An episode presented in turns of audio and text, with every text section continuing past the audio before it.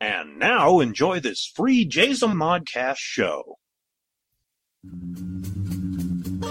Not what we know, because we don't know shit. What we think. David K. Montoya, S. Sadie Burbank podcast. We're at City Burbank David K. Montoya podcast. It's the game plan, yeah.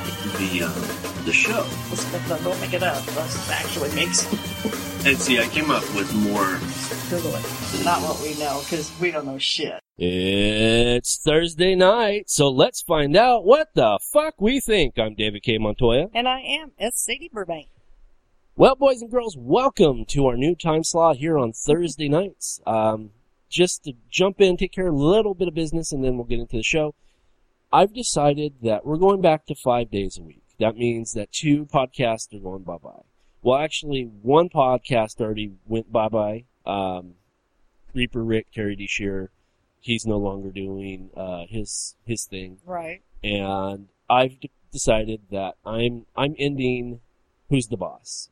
Oh, Um, yeah. Just because I don't, I don't know. I feel like I'm wasting my time with it. It's not fun. It's No. not fun like you know being able to sit down with you and have a conversation. Right. I just sit there and yammer for an hour, and I was like, drive me up a wall. I wouldn't be able to do it. so that's that's reason why. So we got rid of two shows.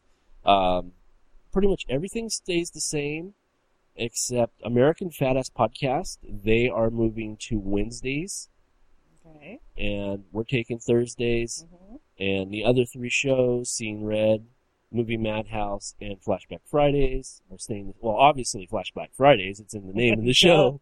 Yeah, it'd be kind of hard to flashback Fridays on a Monday. But Yeah. We're flexible. Yes. We could do it. So just take care of a little business right there. Um, so from here on out, every Thursday morning, uh, we'll have a brand new episode for you of what we think. So please stay with us, all you Sunday listeners, or whenever you get us. Uh, we found out some people don't get us till Tuesday or Wednesday anyway. Right. So uh, whenever you get us, just remember.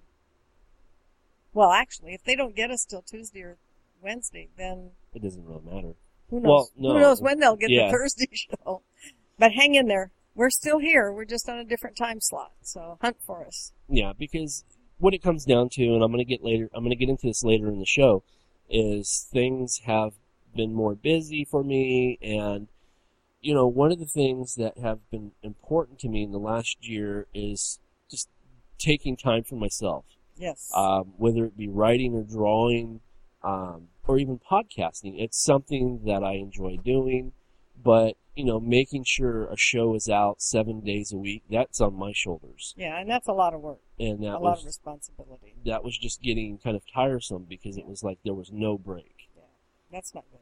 So now I'm taking the weekends off. Yay. Um, well, from Wow. the podcast. Yeah. I work the actually weekends. work on weekends. So there you go, kids. The other job, the money making job. Yes. Yeah. Well, I have to say first is it is good to see you. You've been Thank you. gone for two weeks. Yes, I have. So well, so technically have you. I mean, you've been here, but Right. we've been apart for two weeks. We, my husband and I, took off uh, to go celebrate our 40th wedding anniversary in San Diego, and that anniversary falls on the day before our youngest son's birthday. So we celebrated his birthday too. We were down there for three nights, which was really cool, and um, then came home and just kind of hung out. And then his brother came down at the end of the week, and we went off to see the uh, Endeavour um, space shuttle, which is housed now in the uh, Science Museum down in L.A. Oh, okay. And so that was that was cool. We got to go see that. Uh, his brother's been wanting to go forever to see it, and went out to dinner at Philippe's and had French dip sandwiches, beef dip, beef dip sandwiches. that sounds Uh, good. Philippe's is the place in LA to go for beef dips. It's a hundred years old. Really? Well, actually, it's a little more than that. 103, I think, years old. I love French dip. Oh, they're so good. Mm. And I had uh, like cream of broccoli soup. It was so good. And the, and the coleslaw. You can tell I'm hungry, right? Yeah. Uh, yeah, everything was good. Everything was good. So we had a really good time. It was shit getting in and out of LA with that. I'm telling you, that Garmin. Oh my God. the Garmin, we we left the museum Uh huh. to go to Philippe's, okay? And she took us through the most insane I can't even I can't even describe the route that she took us. She took us on the 101, she took us on the 10, she took us over to to Echo Park Boulevard. She brought us back and around and everything and I'm like, "Where the hell is she taking us?" you know, I mean, I used to live in that I worked in that part of town. I lived in that part of town Right. And yeah, it's changed a little bit, but basically it's the same. Sure as shit, eventually she did get us there. And that was cool, but oh, MG, I'm telling you. So was it during the gay pride thing or was it during No, Comic Con? Oh no, San Diego? No, no, no. Comic Con was the weekend after Okay. uh, that we were there. Yeah, because, uh, no, I'm not stupid. I won't go to San Diego during Comic Con. And we were actually staying in the Horton Grand, which is downtown San Diego. Right. and it would have been i mean it was busy enough anyhow because it was gay pride weekend but it would have been a, a total impossible zoo on comic-con weekend it would just have been insane and the other reason that we wanted to go too is because our youngest son is now a driver for the uh, old town trolleys and we wanted to go because we haven't ridden on it with him as a driver since he started. So we kind of wanted to go and see how he did and everything. He does so good. Um, but for Comic Con weekend, they kind of had to change their their schedule, driving schedule around a little bit because it, it would have been impossible for them to maneuver in the downtown area where Comic Con was basically centered uh, because of the en- enormous amounts of people. There's like 200,000 people invade that area. 500 showed up. Well, they were Actually, saying it was- 200, It was over opening day was over five hundred thousand I, people. I, you know, I'm not surprised. I'm not surprised. And if you've been to San Diego, it's it's an old town. yes. I mean, aside from Old Town San Diego, San Diego itself is an old town. And so its structure, it doesn't lend itself to the invasion of that many people. right. You know, I mean, there's already a lot of people there. And like every other street is one way the other way, Right. you know? so it's like, oh, jeez. It's, it's, it, it would have been very, very, very, very difficult. As, as it was, it was really nice, uh, the weekend that we were there. The weather was perfect. It was a little humid, but then what do you want? You, you know, you're at the I beach. was going to say you're you're in the San ocean. Diego, yeah. So, but it was, um, we had nice sunny days. It wasn't cold and windy or, you know, like it can be. Right. It was really, really nice. And we had a great time and we had an outstanding meal in Old Town. I was telling Lacey on the way to the gym today, we had the best Mexican food we've ever had at Old Town Cafe in Old Town, San Diego Okay. and it's been there itself. has It's been there. I think it's it's not the oldest. There's another one, La Playa, I believe, is older, but it's one of the older uh, Mexican restaurants in Old Town, and they make the handmade, handmade tortillas and stuff there. Oh God, it was so good. I was going to say, I haven't eaten today. My stomach's Oh, you're and here I am talking about all this food.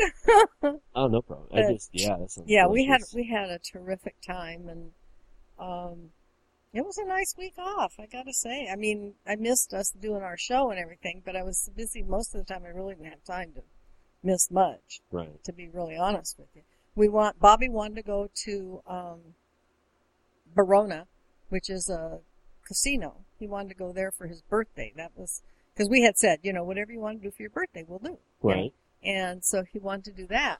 And so we did.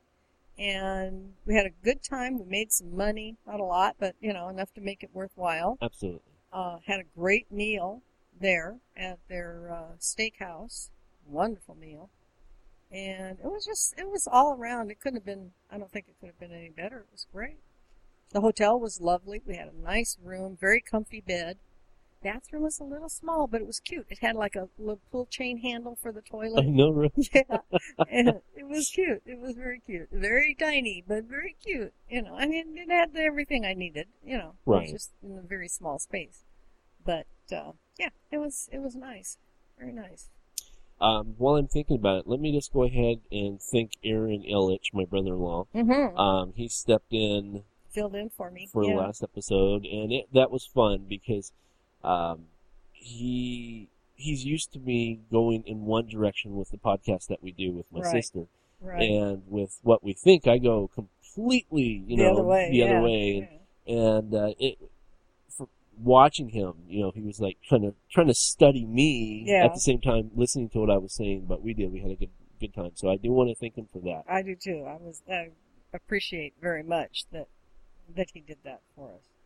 That's great. We had uh, you had said when I got here today that we were not going to follow format, and I just want to interject. Um, one of the one reason we're not going to follow format is we haven't gotten any emails. Oh yes, yes. Um, so the email brown bag is not going to happen. But having said that, I want to not only encourage everybody to do send us emails about our show, especially let us know if you like the new time slot or not and how that's working for you. But also, I have been working, you've been hearing me say for several months now that I want to get a map and I want to do like little locators all over the world map of our listeners right. Yes. who are from all over the world. Well, I found finally a map that's going to work for that particular purpose.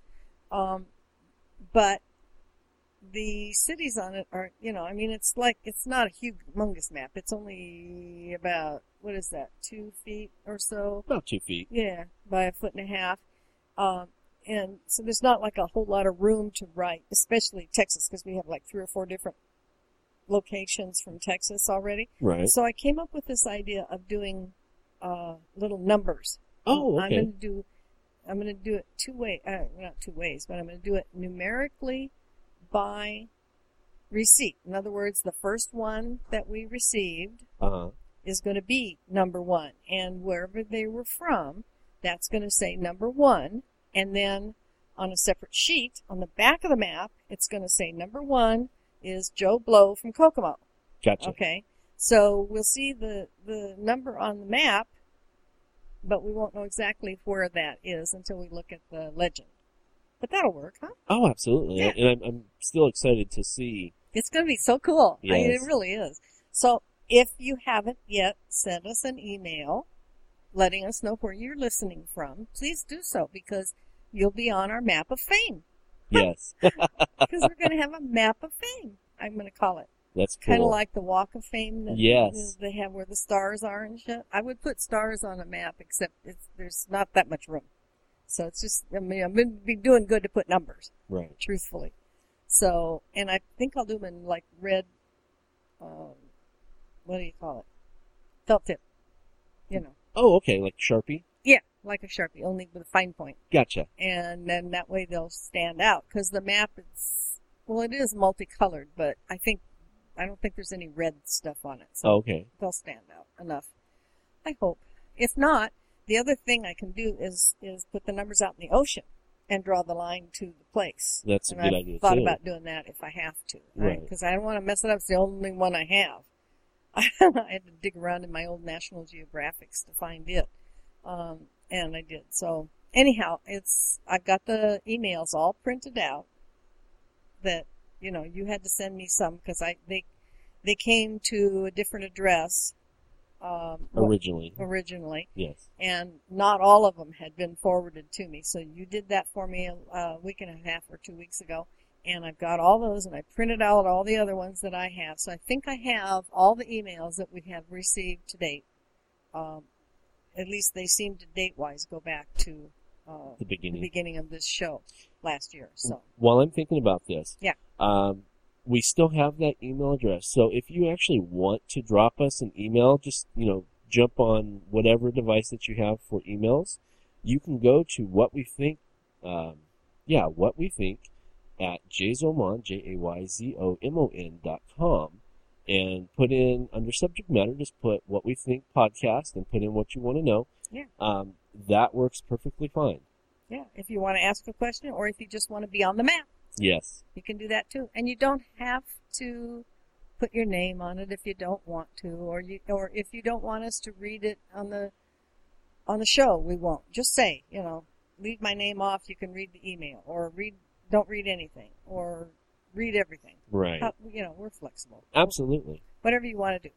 So that's the brown bag portion of our, our Scheduled. unscheduled show Format. today. Um, one thing I will do that is on regular schedule is each and every week we find out because we get people from all over the world that is joining our Twitter feed. So we call Oh, yeah. this Yeah. our Twitter tweets. yes. Now, do you remember? Actually, I do because I listened to the last time we talked, so Yeah. I, I know what the number is. But do you remember the number of uh, I followers? lost I lost track somewhere between 800 and 1000, but I lost track. Um, the last time that we did uh, Twitter tweets, Yeah. there was 843 followers. Okay. Okay. As of today, Yeah. would you like to take a guess? I'd say we were picking up what close to a hundred a week. So okay, let's say close to a thousand, but Uh, just under. As of this moment, because I'm looking at our Twitter page, we have 1,250 followers. Seriously? Yes. Well, that is a big jump from what I expected. Yeah. Oh, that's cool. Welcome, all you Twitteries, Twitterites, Oh, that's a good word. Twitterites? Twitterites, or tweeters. I don't know. It's hard to know. What are they called? Uh, followers. Followers on Twitter. yes. I don't like that. That's boring. I like tweet Twitterites. So do I. That sounds good. Twitterites or tweeters. I like either one. But, um, we could have a contest. yeah. What would you like to be called, a Twitterite or a tweeter? Uh, Probably neither one. just like uh who was it? I don't remember who I was talking to. They were saying uh, because they're not part of our network, but I listen to their podcast and, Mhm. and they, they refer to their listeners as fans. Mm. And we were just talking back and forth and I said, you know, one of the things that I've kind of conveyed through the entire Jazo Modcast network is not to call them fans because they're listeners. Yeah, we don't know whether they like us or not. They may not be fans. Well, you know what fans is short for? It's fanatic. Right. Yeah. So, Which can be good or bad. right. So they may or may not be fans. But if they're listeners, that's good. Keep tuning in. So yeah, I, I I'm just not big on fan the word fans. I don't I don't know. I've I've never been. Well, it kind of sounds like you're tooting your own horn, too. You know, I mean, I think we can tolerate the fact that there are people who listen to us that are not crazy about us. Yeah. I mean, you know, of course, if they keep listening to us, there must be some attraction there. But, uh, you know, maybe they don't. I don't know. So, wouldn't it be a good idea then for one of us, namely you since you know how and I don't, what's that? to tweet on Twitter Uh-huh. about our new time slot for this show. Yes, it's gonna be yes. It's going up on Yes. um, Yes. Twitter. You and if you haven't done so yet, you can go to www.twitter.com slash jzomodcast. That's J A Y Z O M O D C A S T, and you can follow us there on Twitter. Or if you are so inclined to do so, you can go over to Facebook uh, and do www.facebook.com slash jzomodcast with the number one. Um, and, you know, the interesting thing is, and I have yet to figure out why, but, and I've, I've looked this up, statistics say that there's more podcast listeners that use Twitter than Facebook, which just completely boggles my mind, but I look at the numbers and it's, it's true. Well, I kind of get that because isn't Twitter more of a worldwide community sort of thing where Facebook Right. is almost family? Right. You know, I mean, well, I mean, that's just it, you know. Like, I only come in contact with a few people on Facebook, Right. where with Twitter, I mean, it's just, it's out there. Yes. It's just out there for anybody. And the reason I say I bring that up is because, like I just said, you know, we have 1,250 followers on Twitter, and we've got like 100 followers on Facebook. Yeah, but see, they can't come back, they can't come back through Twitter at you like they could Facebook. Right. I think that's the the bad thing, if you will, about Facebook. That's why you know they've got this keep it just to people you know. Don't, You know, don't say, "Oh, I'm leaving the house right now." You know, on Facebook because some moron that you don't know will be you know, waiting to go break into your house while you're gone or stuff like that. But on Twitter, they don't. I mean, it's it's truly anonymous. Right. I mean, it's so anonymous you can't even tell who the hell people are because of the hashtag thing. Right. I mean, seriously, I I don't know that because I don't look at them, but I don't think you ever see anybody hashtag S. Burbank, for example, you know, as a name. Hi, I'm on Twitter. My name is hashtag Bill Jones. You don't see that. It's No. hashtag uh, big biceps or some whatever. The point of the Am I hearing thunder? What the fuck is that?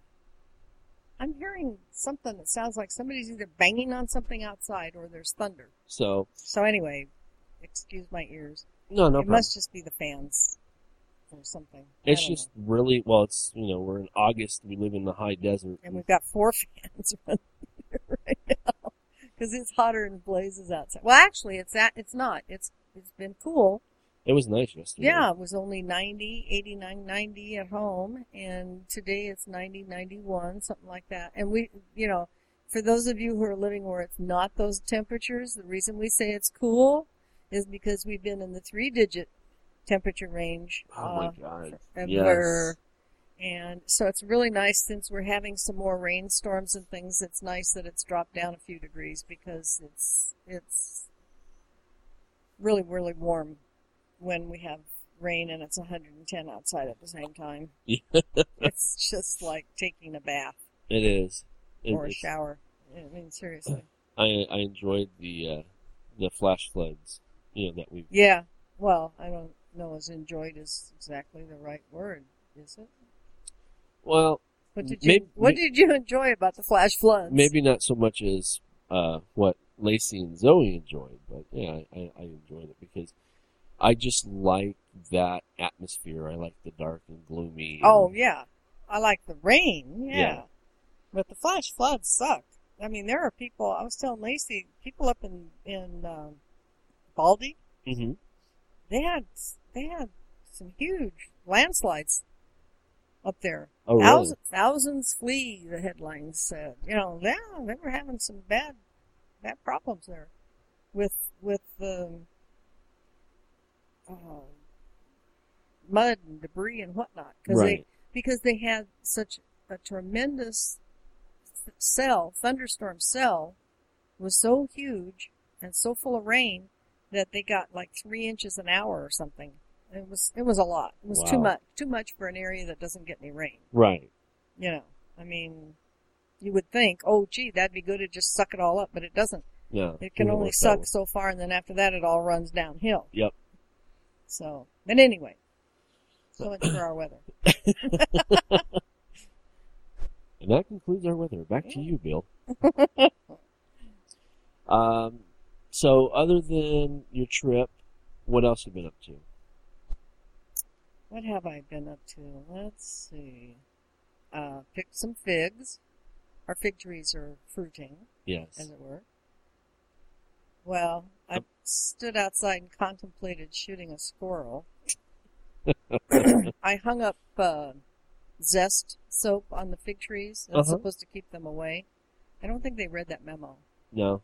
They, well, and then the the plum tree didn't have a big harvest this year.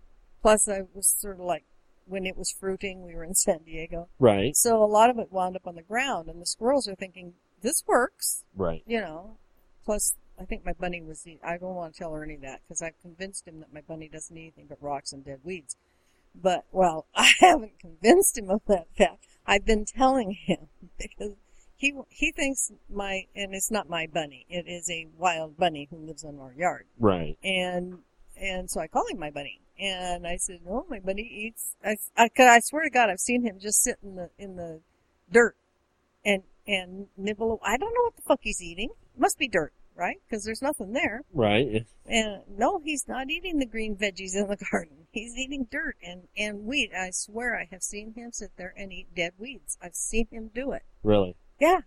So, but he was sitting under the plum tree with a big smile on his little bunny face. So I have a feeling he was eating some dead down plums. But see, bunnies can't get up there like squirrels can Right. and climb the trees and whatnot. So I, I don't fault him, but I don't. I hate the squirrels. I hate the squirrels. Um, anyhow, I picked some figs, picked some plums. The, the plums are done now. There's still more figs coming on, but the the squirrels are not into the figs as much as the birds are. Mm. The birds are my enemy there, you know. And Ernie says, "Well, let them have their share too." Well, what share? They're not contributing to the fli- to the fig population. Why should they get to share? You know, But anyway, um, other than that, I haven't been doing too much of anything. I've been sitting on my ass in the air conditioning because it's been so god awful hot Yeah. you know. Um, well, and then I had this thing with the pharmacy. I don't know if I really want to go into that or not. Well, that's what I set you up for. Did you? Mhm. Well, you know my skin condition. Yes. Okay, I have this this genetic chromosomal disorder Hailey Hailey. called Hailey Hailey, uh, or if you want to get real fancy, benign familial pemphigus. Uh, it's not curable because it's a genetic condition. You can't cure a genetic condition unless you get reborn some way. Right. Um, but the symptoms can be more or less dealt with, controlled, just to a degree. One of the tools for that purpose has been tetracycline. And uh, about a year and a half ago, tetracycline was no longer available. They came up with doxycycline, which does do the job too. Unfortunately, it also makes me barf Really? unless I t- unless I eat just a little something, but I have to have some food with it. If I don't, because I have tried, I've tried taking it when I'm so sleepy that I doze off, you know, Uh huh. so I'm not even thinking about it, and I wake up headed to the John to throw up. I mean, it's that it's I don't know what there is about it, but anyhow, I don't like to take it because of that. Right. I mean, it does a job, but who wants to have to eat with your medicine or barf? I don't. Right. Tetracycline didn't do that to me. So Ernie was looking at the formulary the other day and he said, Oh, look, tetracycline's available again. So I go, Good. So I order it and I go into the pharmacy and um, the girl brings it to the desk and she goes, Ooh. And I go, Ooh? And she goes, Ooh. And I said, What ooh? And she said, Well, there seems to be something amiss here. She says, the copay for this is $285. And I said, oh my goodness, that's outrageous. Yeah. And she said, yeah, it is. Let me, let me, let me, let me, let me, let me look at that. So she went into a little sort of conflab, uh, around the corner, well, not around the corner, she was with an eye shot, but she was with this other pharmacist and they talked and talked and talked and somebody got on the phone and they talked some more. About 20 minutes later, she came back and she said, okay, we figured out what the problem is. They had this listed as a, as a tier four med, and it's not. It's a tier two med. And I said, you know, tetracycline's practically a throwaway med. Right. You know, I mean, it's it's a, it's a heartbeat away from being over the counter for crying out loud. you know, and she says, yeah, and she says it's it's really a, t- a tier two med, and it should only cost you twelve dollars for a month's supply. Right. You get in a three month supply, so that's thirty six bucks. I said, I like that, way better than two eighty five. Fuck yeah. So she says, write that down. So I did. Right on the bottle, I wrote down exactly what she told me. Okay. She said, in case you have trouble next time. I said, okay. So, uh, the, that was back in May, the 10th. So, the other day I go into the pharmacy to get a refill. Right. And the girl brings, a different girl. And I told her, I said, see the bottle, you know, da da da da da. And she, she brought the meds to me and she says, wow. And I, you know, and I go, I don't like that word. you know?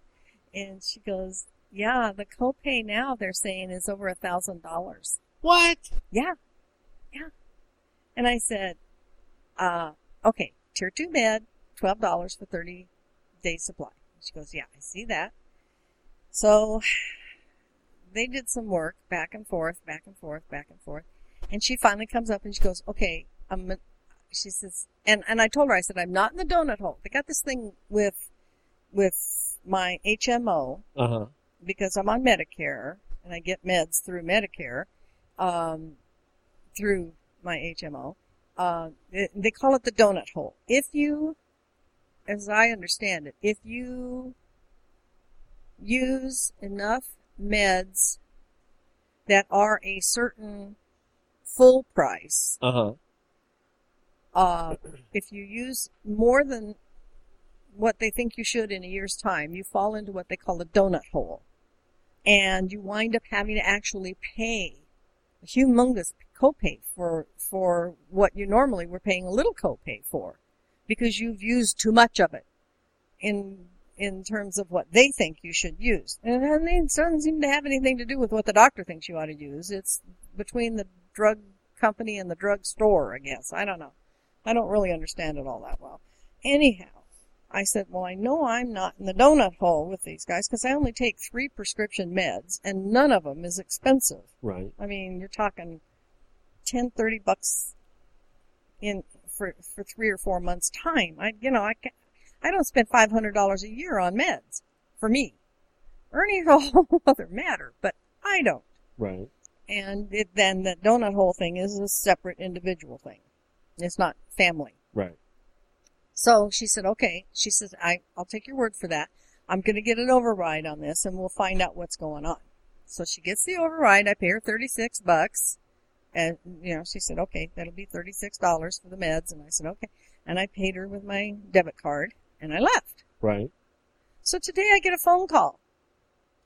The uh, pharmacy said that the pharmacy service center of my HMO is going to bill me for the additional copay that I owe because it is a tier 4 med. It's not a tier 2 med on account of there's only one company that makes it. And so they can charge whatever they want. And so they're charging a shitload for it and it can't be overridden or some other horseshit like that. And I'm like, no. I, I told the guy, he was really nice. And I said, look, I know this isn't your fault. You're the go-between. And I get that. And I'm real sorry for you because this isn't going to be pleasant. but I said, no. I said, if you went to the store and you bought a suit and the guy said, that's $200 for the suit. And you said, thanks, I'll take it. And you put it on and you gave him the $200 and you walked out and three blocks down the street he comes to you and says, listen, I changed my mind. That's a $10,000 suit instead. You would either give him back his suit, standing naked on the street if need be, or you'd tell him to go fuck himself because he told you it was a $200 suit. You paid him $200 for it. You can't turn around and switch the price. No, that don't You know, work. we have a term for that in the United States. It's called bait and switch. And that's a no-no. We don't do bait and switch. It's ill fucking legal. Right. Okay? So I told the pharmacist that. I said, this is basically bait and switch. You know, you sell me the drugs for $36 and turn around and tell me it's going to cost me a thousand? Not going to happen. Dude, I'm telling you now, my brother-in-law's a lawyer. We will go to court. Okay? If we have to. So don't bother to bill me. so he says, okay, well, I said, so what can I do? And he said, well, you can contact, uh, member services. They're your, uh, what do you call them? Advocates. Oh, okay. Okay. Um, and he said, tell them what's happened and they'll fix it. They'll make it all better. So, yeah, right. So I'm like, I said, I'm hysterical at this point. I told him, I said, I don't have a thousand dollars to pay for a copay for meds. If I did, I wouldn't be on Medicare. Yeah, really. I mean, they wouldn't take me if I had that kind of money. Okay? So let's not go there. I don't have that kind of money. And, and I'm never gonna, and I said, I'll bring you back the meds, what ones I haven't taken out of the bottle and Right. used. I'll bring them back and you can have them back. You know, just like the guy would give back the suit. Right. But I'm not going to pay a thousand dollars for meds that I already paid thirty six dollars for. That you said that's what I owed. And and and I said, and who's going to bill me for this thousand dollars? And he said the HMO. And I said, now wait a minute. You guys were the ones that said it was thirty six dollars. You cannot turn around and tell me it's different Right. after the fact when I've got it home and you won't take meds back. He says, no, we can't take them back because, you know, they don't know what, what I put strychnine in all the capsules or some Right. horse shit, you know, and give it back and poison a thousand HMO fellow members. Yeah, I'm I'm sure going to go there. Anyhow, so I said, I get that you can't take them back, but that's not my fault. That's your fault. That's your problem. Right. You can't take the meds back. That's your problem. You sold them to me for $36 and by God, that's all they're going to cost me. Now, next time, if this continues to be the way this drug company wants to play, then I'll go back to the doxycycline. I'll eat a cookie with it every time I take the damn thing and we'll forget about it. I can do that. Right. I would have done it two times ago had you told me this was going to be the problem. But you never did. The first time I got this, it was $36, and this time it was $36. You're not going to go back on that now. You can't, legally. I said, I'm not dumb. And I do know the law. You can't do that. You may stop me from, from getting it for $36 the next time. But you can't make me pay $1,000 for something you already sold me for 36 Ain't Yeah. gonna happen. so, he, he was real nice. He really was. Bless his heart. He's probably going home and having a highball tonight. or two. Anyhow, so I called member services Okay. And I get this really nice kid, Gilbert. And I said, Gilbert, are you, you know, it's twelve thirty. I said, you, have you had your lunch? Or you, you know, you here for the for the duration? And he goes, Yeah, I'm here for you. I said, Thank you, Gilbert, because I said this is going to take a little time. I have to explain all this stuff to him, right? And so I did. I told him the whole thing I just got through telling you. And he said, That's not right. we'll take care of that for you. Member services will, you'll become a case. I'm going to be a case with member services. They're going to give me to a case operator person. Manager probably. Right. And he said, we'll take care of this. He said, you know, I used the analogy of the suit with him and he goes, yeah, it's, it's totally, this is not right. Yeah. And he and I said, it, you know, it may be the the drug company, the manufacturing company, is trying to jerk the HMO pharmacy around. I don't know, but that's between the HMO pharmacy and the drug company, not yeah. Not, not me. That's their problem with them. If they because it's on the HMO's formulary. See, if it wasn't on the formulary, if I had somehow managed to convince them to contract contact a drug company on my behalf and buy me this medication, that might be one thing. Right. But I didn't. It's on their fucking formulary. They're saying in their formulary, these are meds we have available to our clients, Right. to our patients, okay? Under our drug Medicare availability program. That's what the formulary is all about, you know? So, anyhow, I, I went through all those didos with him and he agreed this was totally messed up. And he said, he's going to give me over. He said it'll take about three days or so to straighten it all out, and they have to let me know one way or another, either by phone or in writing or both, the outcome, as it were, Right. of, of their whatever it is they do. I don't know what they do. I don't know whether member services goes to the pharmacy and says, "Take it in the ass because this lady ain't paying," or what. I don't know. I hope because that's the case. But whatever it is, he seemed quite confident that this was going to get them off my back. So we shall see. This will kind of be an ongoing little thing with the uh, I just my. HMO. I, I I don't. It just blows my mind. The I know. audacity And the first time it was people. 285 and then it went up to over a thousand. And I said, I, I told the, the pharmacy guy, I said, what are they going to do? Bill me a thousand for the first one too? And, you know, after the fact, twice? He says, they might. I said, they better not. It's a waste of paper because I ain't going to pay it. Once I you- mean, it's, it's tetras fucking cycline for Christ's sake. It isn't cancer solving medication. It isn't, it's nothing special. right. It is, doesn't cure Ebola. I mean, it's nothing. It's tetracycline. It's an old drug. It's practically older than I am, and I'm old. Okay, so what's the big freaking deal just because they're the only ones making it. Now, is that not highway robbery? You think your drug companies aren't doing it to you? I see. I I, I was totally, thinking, they are. when you first said that, if they're the only ones making it, then they're monopolized that that particular medicine. Well, they have. Everybody has the right to make or not make what they want. All, just because other drug companies choose not to make tetracycline, it probably is because there's not that much of a demand for it. Because there are new and so-called better, more broad spectrum antibiotics, Right. and that's what tetracycline is. It's an antibiotic, but it's not a broad spectrum. It's it's not. Its its efficacy is questionable Uh huh. to some. It's just that for my particular skin condition, it really helps. That's the only reason I like to take it. Right. That's it. And so all the other drug manufacturers who don't make tetracycline may not be making it because there's not that much of a demand for it.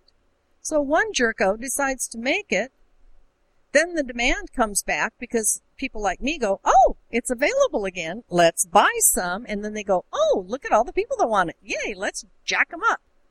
Stick it to them. You know? So there you go. It just it does. It it just blows my mind that I know. people are just so greedy is what it comes down Yeah. to. Oh yeah. Well, like I said, if you think your drug companies aren't sticking it to you, you're not paying attention. Oh, I mean, in the first place, anybody knows that has bought name brand meds versus generic meds. You you know what that, you know, is all about. You know, you're paying for the name. right. And I don't think there is a drug company, worldwide drug company, that doesn't do that. Now, we, for a long time, we were getting some of Ernie's meds out of Canada because they were way cheaper, a lot, oh. a lot more reasonable. And they, and they, and they come from, Pfizer is one of the suppliers of the med that we used to get from them, and it comes in a Pfizer bottle Huh. sealed Pfizer bottle. I mean, it, it comes from that company through Canada, but they get it cheaper. So we, when we buy it from them, we get it cheaper. You come here, you get the same medication for three times as much. And uh, I, there's nobody to blame that on except the drug company. They're, they're selling it for what the traffic will bear. They know people are desperate. They know people are in pain or uh, have psycho- psychological issues or whatever they use medications for. right. They know this and they know you need the meds. Uh, who was it? And they're in business to make money. They're not in business to be philanthropic. Yeah, really. I mean, Um, seriously, you know, to be devil's advocate for them. Not that they need me to be, but, you know, I mean, in, in, in reality, they're in business to make money. They're not here to supply drugs to the world because the world needs drugs. They're here to supply drugs because the world will pay for drugs. Right. Um, Mike and Rob, they do Flashback Fridays, and they Mhm. picked one of our old episodes where we talked about healthcare, hmm and it just blew their because they're they're Canadian, Yeah, yeah, yeah. and they were saying that it, it's it's just mind-boggling how our our whole system works because Yeah. they said Or doesn't work, oh the it case doesn't work be. yeah because they said somebody gets sick they go to the doctor they get their medicine they go go home hmm there there's no showing I mean you'll show your ID to pick up Yeah. your medicine but there's Yeah. no showing of insurance or anything like that In because- Canada. In Yeah, Canada, because it doesn't saying. Exist. Yeah, yeah. They have national, or what do they call it? um, socialized medicine Socialized medicine. Yeah. And, and so does Great Britain, uh, and a lot of other countries, as far as that goes. Uh, and there, there, you know, there's a lot of pros and cons. You know, people in this country will tell you, well, yeah, but you can't pick your doctor. Well, okay. You can pick your doctor. Do you like him? my new doctor No, your old doctor. my old doctor sucked Exactly. So the fact that you can pick your own doctor really doesn't have anything to do with it. You know, picking your own doctor is like like dating. Really. right You know, you you you go out with somebody several times to find out whether you like them enough to get serious with them or not. right good good analogy Yeah. Same thing with a doc. You pick a doc because the girl down the street that you have coffee with once a week says, "Yeah, I go to him. He's okay." So you go and you go, "This doctor sucks." But by then you're into it Right. because you've given them everything in terms of your information and your history and all this other crap. You've had to go through the blood tests and that, that, that, that, that, that, that. You paid your first patient visit fees and all that other happy horse shit, and then you find out you don't like the fucker.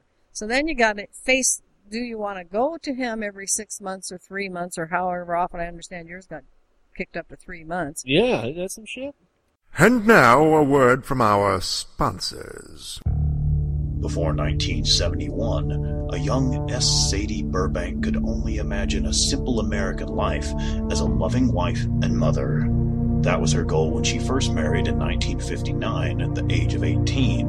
But with the wild social revolution of the 1960s, Burbank's idea of a perfect life would quickly change as she left behind her family to begin a new existence of her own.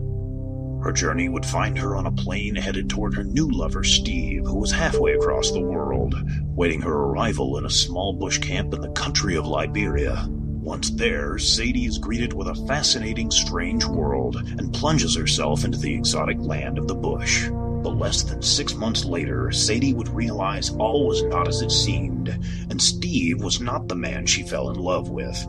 Burbank found herself desperately seeking escape from the camp and her lover as she raced back to Roberts Field Airport, literally running for her life. Based on an unbelievably true story by S. Sadie Burbank, Red Hills, Green Vines, and Dried Monkey Meat for Dinner is a manuscript of Burbank's adventurous and deadly experience during a time filled with sex, drugs, and murder.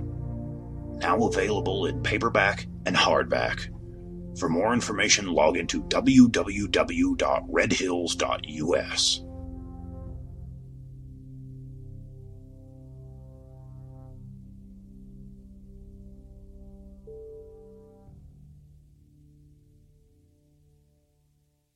Are you looking for a new book, comic, or apparel from your favorite MythWorks or independent creators? Then you're in the right place. Introducing the all new redesigned MythMart store. Now bigger, badder, better. Sign up and become a member and receive 10 to 50% off on selected items. Get the all new Terry D. Shearer's Bloody Hell t shirt, or non members can pick up one of our ebooks for only $4.95. Or go into the past and relive the 90s with MythWorks Comics Classics for $3.99. The new MythMart. Bigger, badder, better. Visit MythMart at www.mythworks.com slash MythMart or find us on Facebook for extra savings.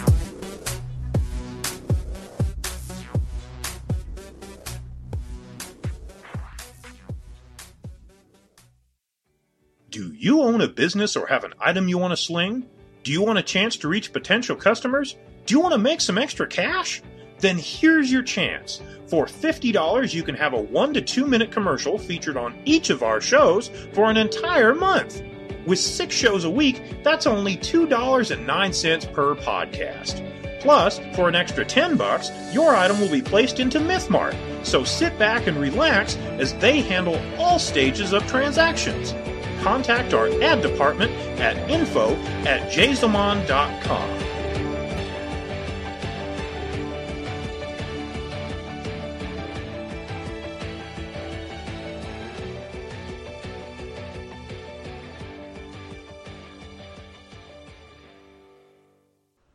however often you have to go to get the meds, because this is what it's all about, is Right. to get the meds. And that's what the HMOs are doing. That's why they're making you come back more often.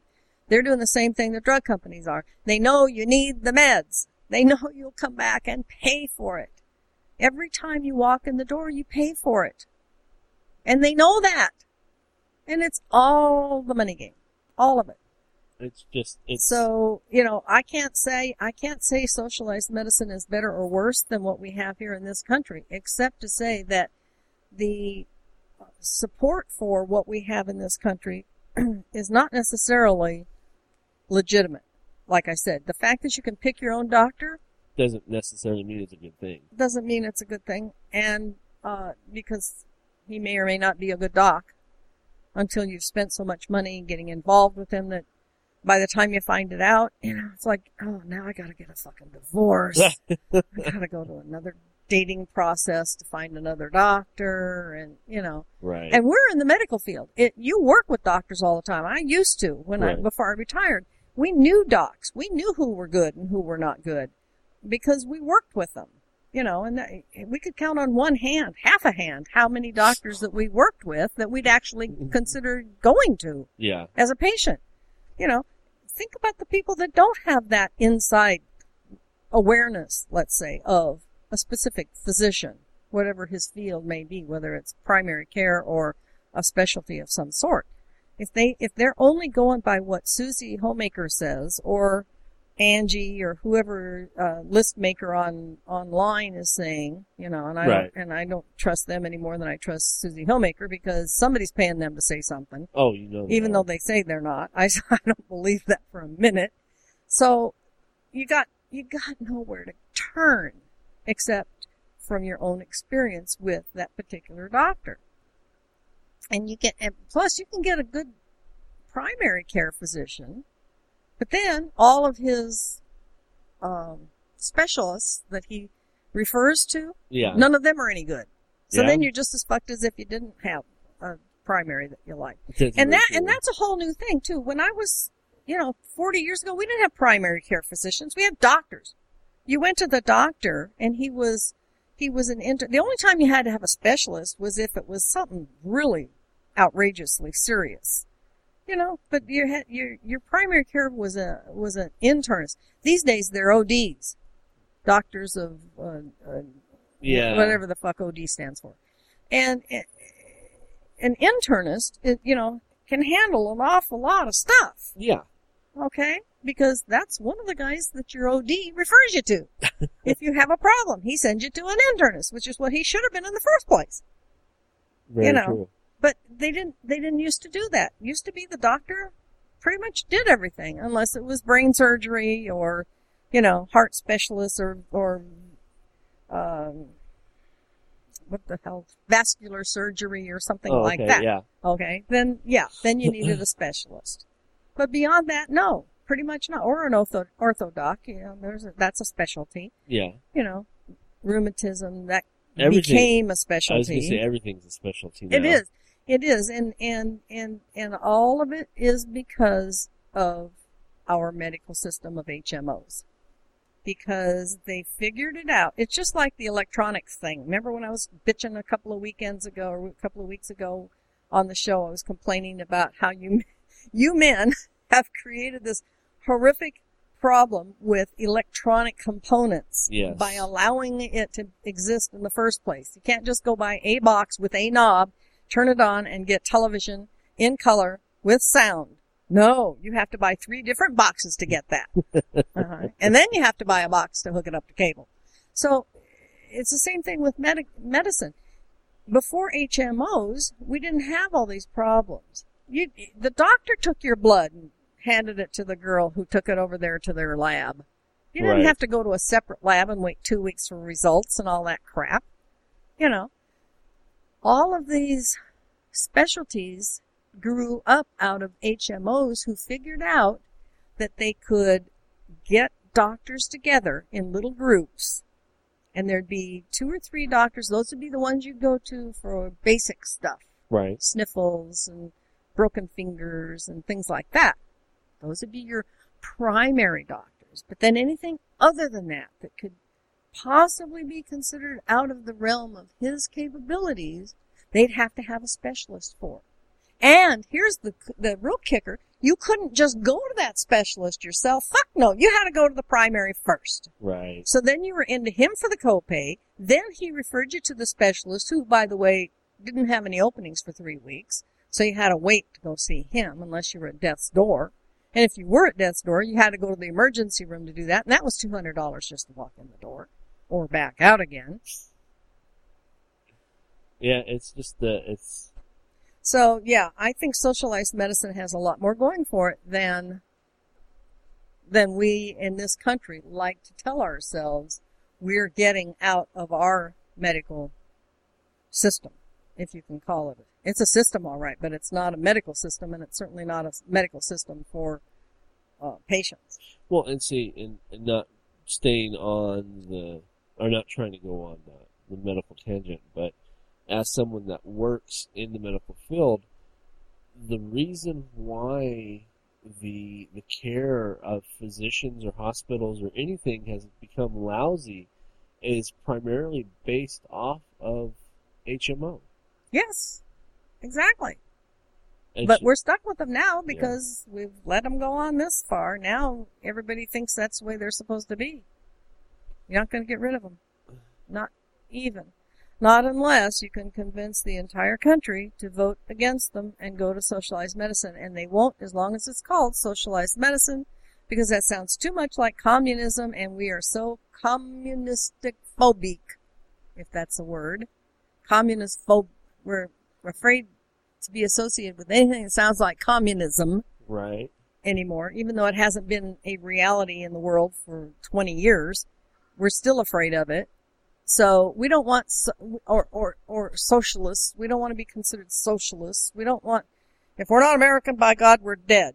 You know, and so if they call it American medical system or something like that, American healthcare. American yeah. healthcare, that might float.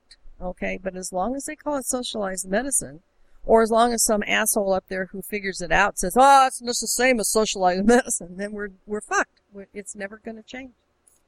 At least not in my lifetime. Probably not in yours. Ah, So that was my that was my medical day for today. I wasn't really going to bring that up, but it was, and and I'll let you know how it, it turns out if if my my um, advocates really come through for me.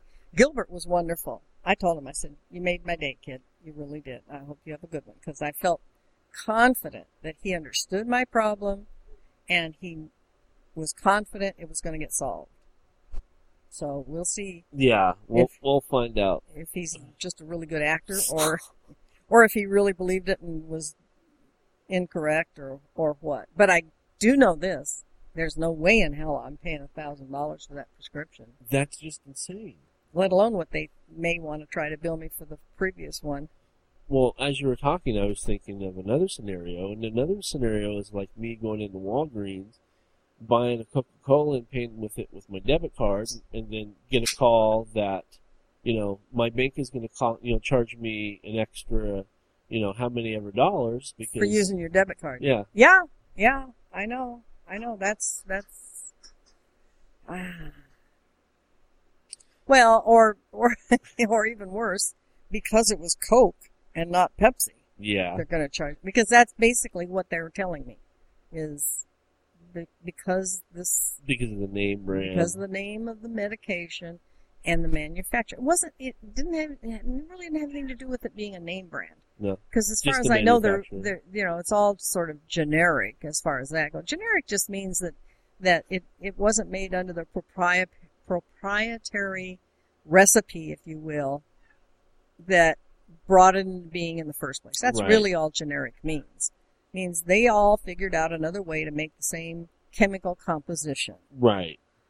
that does the same thing. And the only people that were never able to do that pro- properly were the people that make Premarin. You can't make generic Premarin. It isn't possible to, to make a generic hormone. Really. Yes, and it's a whole other medical story that I don't need to go into now how I know that. Suffice it to say that when I had my hysterectomy, the doctor inadvertently didn't say do not use, do not substitute generic when he wrote my prescription for Premarin, and I was on it for two weeks and I was almost certifiable. You know, After two we weeks. we talked about that Yeah. before in the past. And he said, damn it, I knew I should have written don't substitute generic for it. Well, in the meantime, that was 20 years, 30 years ago. In the meantime, they found out that that's a bad idea and they don't make it anymore because they found out they can't. right. There are some things that cannot produce generically. And a hormone, female hormones anyhow, is one of them. So when you buy Premarin, you're getting the proprietary recipe, as it were. Okay. So there you go. That's me and meds. Uh, let me jump in here real fast and say, while while you've been away, I wrote another movie script, I saw you said something about that on Facebook. and I've decided, and, and everybody's thinking I'm nuts, even Lacey. We were just talking about that today. Um, in order for me to make this thing, realistically make it, I'm I'm going to have to sell something. And the only thing that I have of real value is my comic book collection. Ernie thought it was a good idea, by the way. And, uh, you know, I've been collecting for 25 years, almost 25 years. And May next year will be 25 years. I told him you had a, a number one edition of X Men with Stan Lee's signature on it, autograph on it, and he says that ought to be worth something, right there alone. I said, yeah, you would think.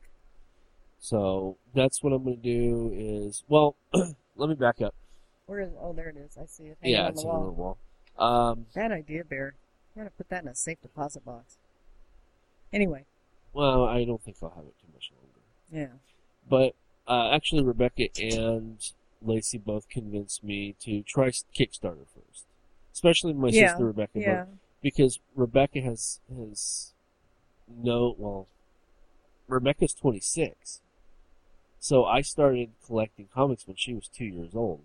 Wow. You know, so Wow. she has an emotional attachment to those, Oh. even though not even hers, but Yeah. there's an emotional attachment. Yeah. And she literally begged me. She's like, "Just try Kickstarter first. Just just try it. Just try it." And Yeah. I'm like, "Okay, fine." Well, and somebody else said that on Facebook. To when you put your announcement on Facebook, somebody I saw had answered with, "Why don't you try Kickstarter?"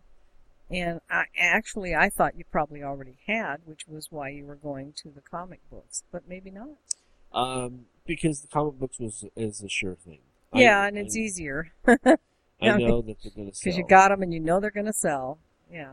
But uh, so that's what I'm gonna do is once I figure because I'm I'm going through a second draft of the script right now, um, changing things around. I let Rebecca read it, and she's because it, it involves uh, teenagers in high school. I wanted her because she's the youngest, and I wanted Erin, who is even younger than her. Mhm. You know, I, I wanted feedback, and and there was a lot of they're like, well, you're using you know dated terms, and you know I was using kind of language that when I was a teenager. Yeah. and, and Yeah. Which was too long ago. yeah, that's outdated now. So yeah. we kind of went through, and they they were very honest. This is what works, this is what doesn't work. And I took notes, and so I'm going through a second draft, and I'm really fleshing it out. And as I'm working on it, I'm like, "Fuck, this is good. This is really good. This is I could probably do this for maybe forty-five to fifty thousand dollars." hmm and have it look good. So I sat down, I actually did a budget for it, and I was like, well, you know, I can, I'm pretty sure I can get about $45,000, 40 to $45,000 on all my comic books. hmm So that's, that's where the idea of the comic Yeah, books. But yeah. yeah. what the hell, you know, I'm gonna give it a shot. Um, I'm really not gonna go forward so much until I finish all three drafts. You know, Mhm. because I always do three drafts. And then once I go get to the third draft, then I'll, I'll move forward. I've even got, like, when I was writing it, originally when I was writing it, I knew where I was going to shoot. And Lacey's going to love this because the town that I've selected that looks the closest in my head that it actually exists is in Ely. Oh, So- yeah. She will like that. So if we go out there for 28 days to shoot, Yeah. she gets to be with her mom for 28 days. She'll love that. She So, will. She will love that. so that's the thing. Um, I am open to to any conversation, anybody that's serious. Um, I do have the X Men number one, 1963 edition, first print, no remake. That's the real thing, there, buddy. Um, I have it's actually a minus one. It's a special edition signed by the creator himself, Stan Lee. Uh, it comes with a certificate of authenticity. Uh, another one I have is it's called X Men One Half, and it was a Wizard edition. And back in the day, back in the '90s, there was a comic book magazine called Wizard, and they obtained the rights for Marvel to do a special one half. And I think there was only like 2,000 of them ever made. Wow. So, and I have that, and I have you Is know, it? A, uh, were they numbered in, in uh, of the 2000? Were they numbered? yes, the middle one right here. Uh huh. What number is it? I have to go and look at it. Oh. But yeah, underneath it, it comes with a certificate of authenticity. So, um, I mean, Yeah. it's not like number 2000. no, I think it's in the hundreds. Yeah, That makes a difference Oh yeah, absolutely. in its collectability. and then I probably have between I'm gonna say between six and eight hundred comic books total. I have two large Wow. tubs, Hmm. um, and the majority of them are very well conditioned. Uh, just because a lot of them I bought in my adult years, and in my adult years I've been busy. I buy them, I put them away, and never read them. hmm That's just the way that it's been. So there's several books, hundreds of books, literally, that I haven't even opened. Virgin comic books, as it were. Yeah. And, uh, you know, I am willing to talk price, but, you know, let's just look at what we have on the table. Mhm. And realistically, I'm looking for $40,000 for the whole thing. minimum. Minimum. I will not go less than $40,000. Because if I do, then it's a waste of my time and I'm losing And then you lose your collection. Yeah. Yes. And that's dumb. because uh, and, and when Rebecca was telling me this, you know, she was trying to talk me into Kickstarter. I said, you know, regardless of the success of, of what I've done, even though I'm 37 years old, I have done everything I've ever wanted. I've written a comic book. I've drawn a comic book. I've been, you know, a writer. I have my own book now, you know, hmm I've been a CEO of a company that was thriving. You know, I ran several properties. I've done everything that I've wanted to do hmm except one thing. And it just eats at me because it's that last thing that I want Yeah. to do. And that's make a movie. Well, Kickstarter might be the way to go. You never know. It could be.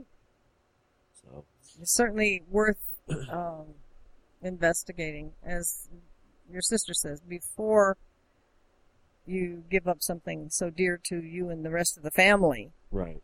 Um, and even though you'd be paid for it, you would still be giving it up. Right. You know, uh, yeah, you might want to rethink if you can if you can do it another way. Well, well yeah, definitely. Uh, but like Lacey and I were talking about just a couple days ago, my desire to make a movie is greater than my desire to keep my comics. If someone came I in, get that. I get that. Yeah. If someone came to me right now and said, "I will give you forty-five thousand dollars for your comics, no question you'd asked, take it. done deal." Yeah. Yeah. So You'd- you'd that's that's where we're at. Okay. Well. and I'm, I'm okay with that because, like I, I, as you can tell, this was a big discussion amongst family. Oh yeah. You know, when I oh, said yeah. this, everybody's like, Oh you yeah. know, um, like I was telling Aaron, um, you know, they're books, Yeah. they're physical properties, and they can be replaced.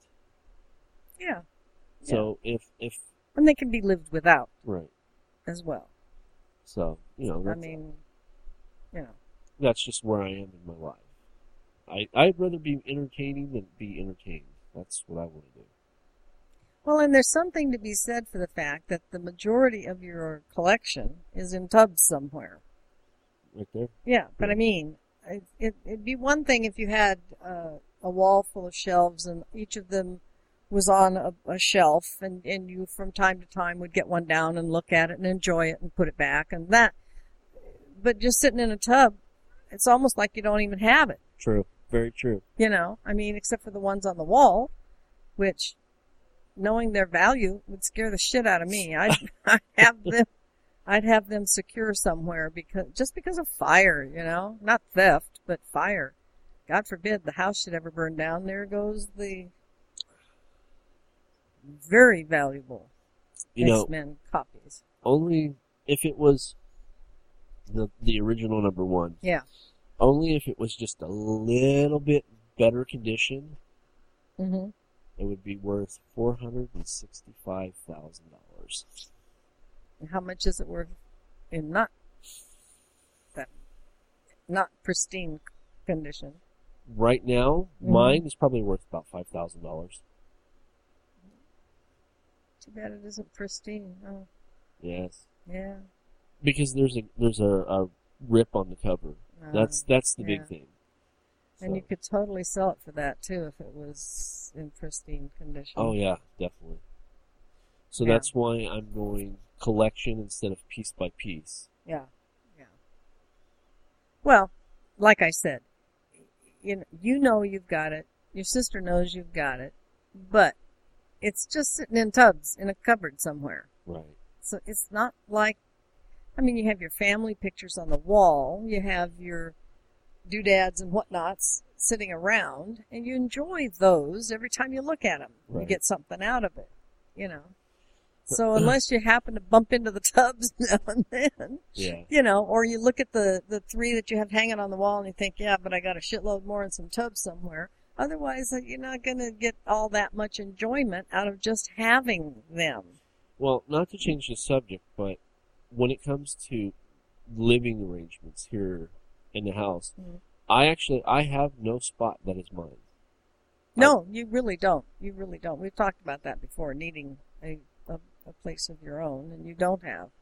Um, but even if you did, you probably wouldn't take them out of the tubs anyhow because you want to keep them in pristine condition. Yes. The ones that are, yes. you know. And if you put them out on shelves, then you run the risk of sunlight fading them and uh, whatever. And again, theft, fire, flooding, whatever Yes. you know, it, would bother me to have that kind of a collection. The only thing I have of any value at all is in is small enough to be in a safe. I have a, as you know, a, a thing about jewelry, and I have a fairly extensive collection of of somewhat valuable gemstones and jewelry. It's not nothing that's going to put me into, you know, a mansion anywhere, but it, you know, I spent a pretty penny for it. Excuse me, just a second. I gotta move this No problem. and move this because my ass is going to sleep. Okay. We're actually There we almost finished. Oh, good. Um, you can cut out the part about my ass. Anyway, um, and I don't get those things out all that often and mess with them, look at them, do anything with them. But I could, you know. And the other day I happened to get some out because I was looking for something else, and I went, "Oh, yeah, I forgot I even had that," you know. So it's almost sort of like specialized hoarding Right. you know, in a way. yes. And if you don't have a, a place, now I'm fortunate because just the two of us, we have a, a three bedroom home. So, you know, pretty much Ernie's got room for everything of his, and I got room for everything of mine, and it overlaps a little, and we don't care. But, um, yeah, I think it's important for you to have at least a wall that you could call your own, you know, and you could this is daddy's wall. These are daddy's bookcases or whatever, you know, and you could put your shit on it. And if you had any shit you wanted to put on it. If you don't, then you don't need the wall anyway. That's it. That's That's it. Well, hopefully somebody will express interest. In the meantime, I think you should pursue the, uh, other- Kickstarter. Yeah, Kickstarter because it's certainly, you know, I don't know the process. You do, but I don't know the process involved. I imagine it's not terribly easy, but you know, you get it, get your third draft done and contact them or whatever it is you have to do to get their attention. See what happens. Yeah, because I, I because originally I invested in. Um, I mean, do they have investors just sitting around waiting for something to come along? yes. Well, there you go. You know, you throw out your flag and run it up the pole and see if anybody salutes it. Yeah, that's that's You the know, thing is is yeah.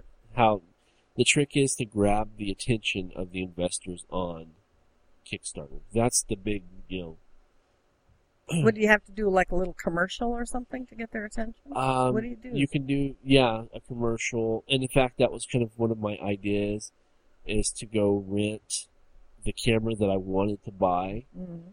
go rent it, um, take the script that I have Mhm. after I'm finished, chop Mhm. it down to like a minute, minute and a half, and do a trailer. Yeah, And say, this yeah, is what it's yeah. going to look like.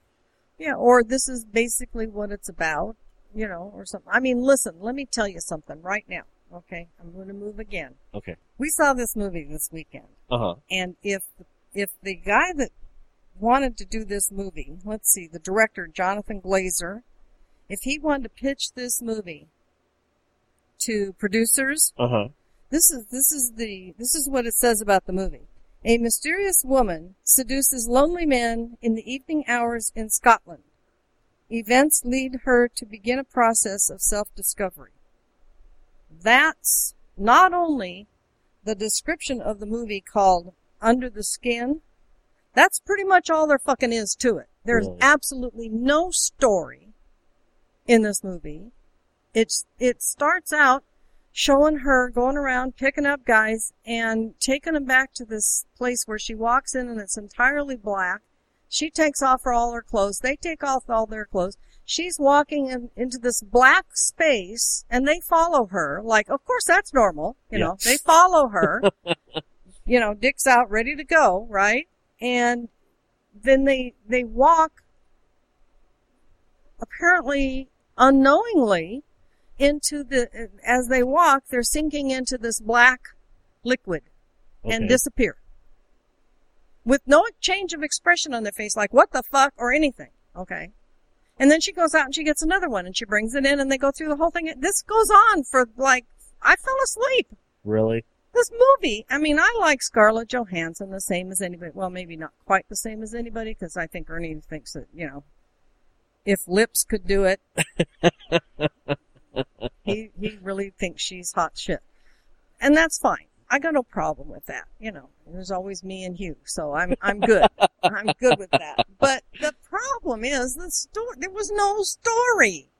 There was things happened but they weren't interesting. And after a while, it was like, oh Jesus, okay, she's done with him now. She's going to go driving around in this van and get another guy, which is what she did. She'd drive around and get another guy, take him back and do the whole thing again. It was just it was repetitious. It, so much so that it became boring. I literally fell asleep watching this thing. And it was really hilarious because when it was over, I, I told her, I said, what the fuck was that all about? He says, I'm going to get the book. I said, there's a book? what the fuck would they have in the book? And he laughed. He thought that was very funny. And I think there is a book, which is weird. But the description on the envelope that came from Netflix with the movie Uh huh. was not terribly more explicit, or I mean, helpful. Descriptive. Yeah, descriptive. Thank you. Um, it did say that, um, oh, that it, it implied that it was really beautifully photographed and it was dazzling special effects and crap like that, which it wasn't.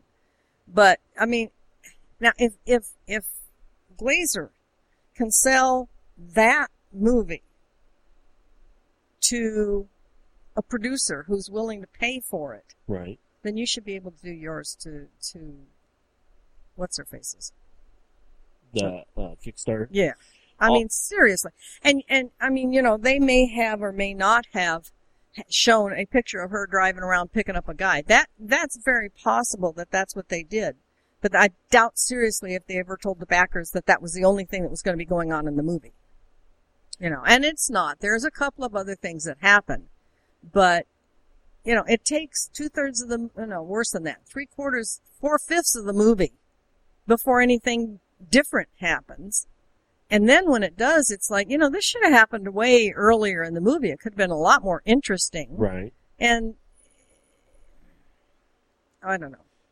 Anyhow, like I said, if you if you were able to to take a picture or take some pictures or or like you said, photograph a Film it. yeah, I would only do a, an excerpt. I wouldn't do like I wouldn't try to do a whole running beginning to end kind of thing. I would just do an excerpt and say this is this is the look of the movie. This is the feel of the movie. You were talking about the kids' language and so on, how Right. they how they talk. You might have a a scene that includes something like that if that's the crux of your story uh, or the focus of your story whatever's the focus of your story, if you touch on that a little bit, that should be all you need. And, and something that shows the, the, the look of the movie Right. and expresses the feeling of the movie. Well, that should be that should be enough to to if if if they can do it that if they can get interest with this. I mean, to tell you the truth, if I had the money and they showed me the whole movie, I wouldn't have put money behind it. I'm serious. It's a shitty movie. Um, I, and I can give you some tidbits about the, the script. We're talking about second draft now. Um, the title of the movie is called At Death's Door, and what happens is, is it starts with this girl. Um, she moves into the small southern town, and she's introduced to the main character. His name is Dylan, and he has a running, you know, group of guys. Well, guys and girls.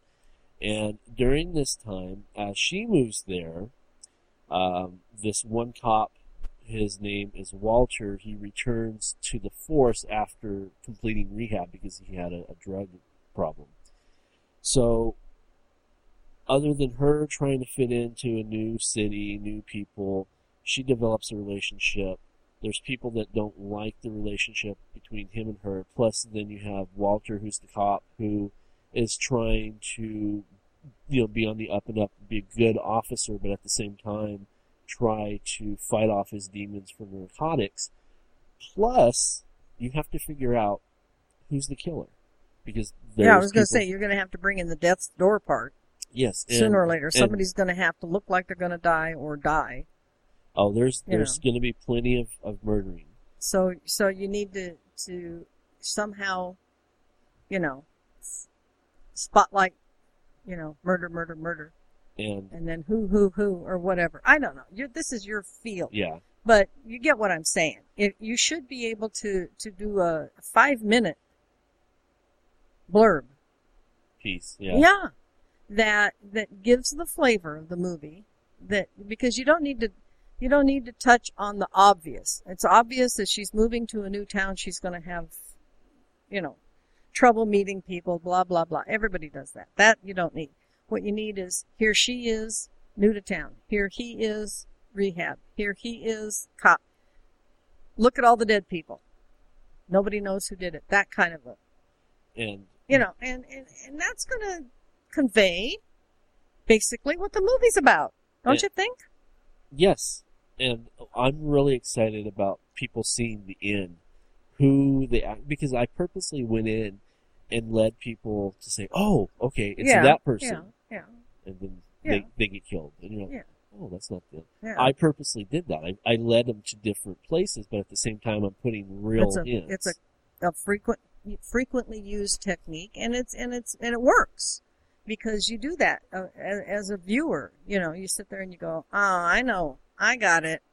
He did it. And then you go, now wait a minute, maybe he didn't because I remember now he wasn't really there when that happened or, you know, whatever.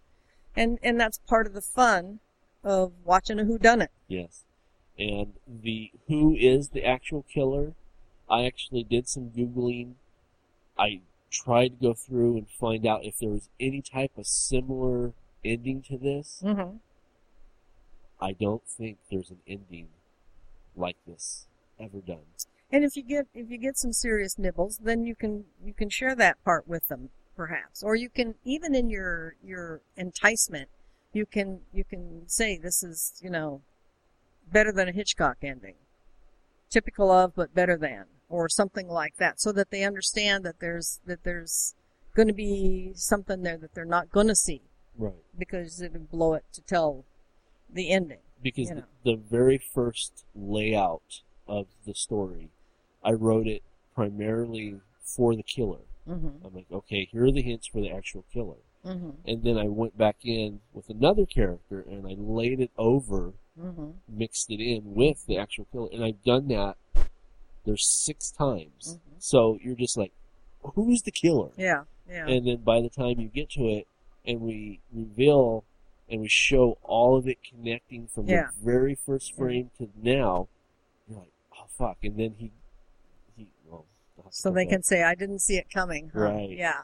Well, you know, and see that was part of the problem with the movie. When after we'd watched this movie for a while, I finally turned to Ernie and I said, "What the fuck is this movie about?"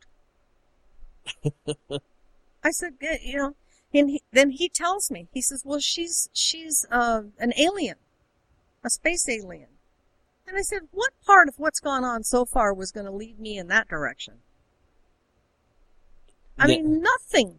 It starts out with her driving a van around, picking up guys, taking them into a weird place that admittedly isn't normal. You know, you don't walk into a black place and start walking down into black liquid. I get that. Right. But that didn't necessarily mean that she was an alien. For all I know, it was some idiot's idea of a, a new and different way to scare somebody. I don't know.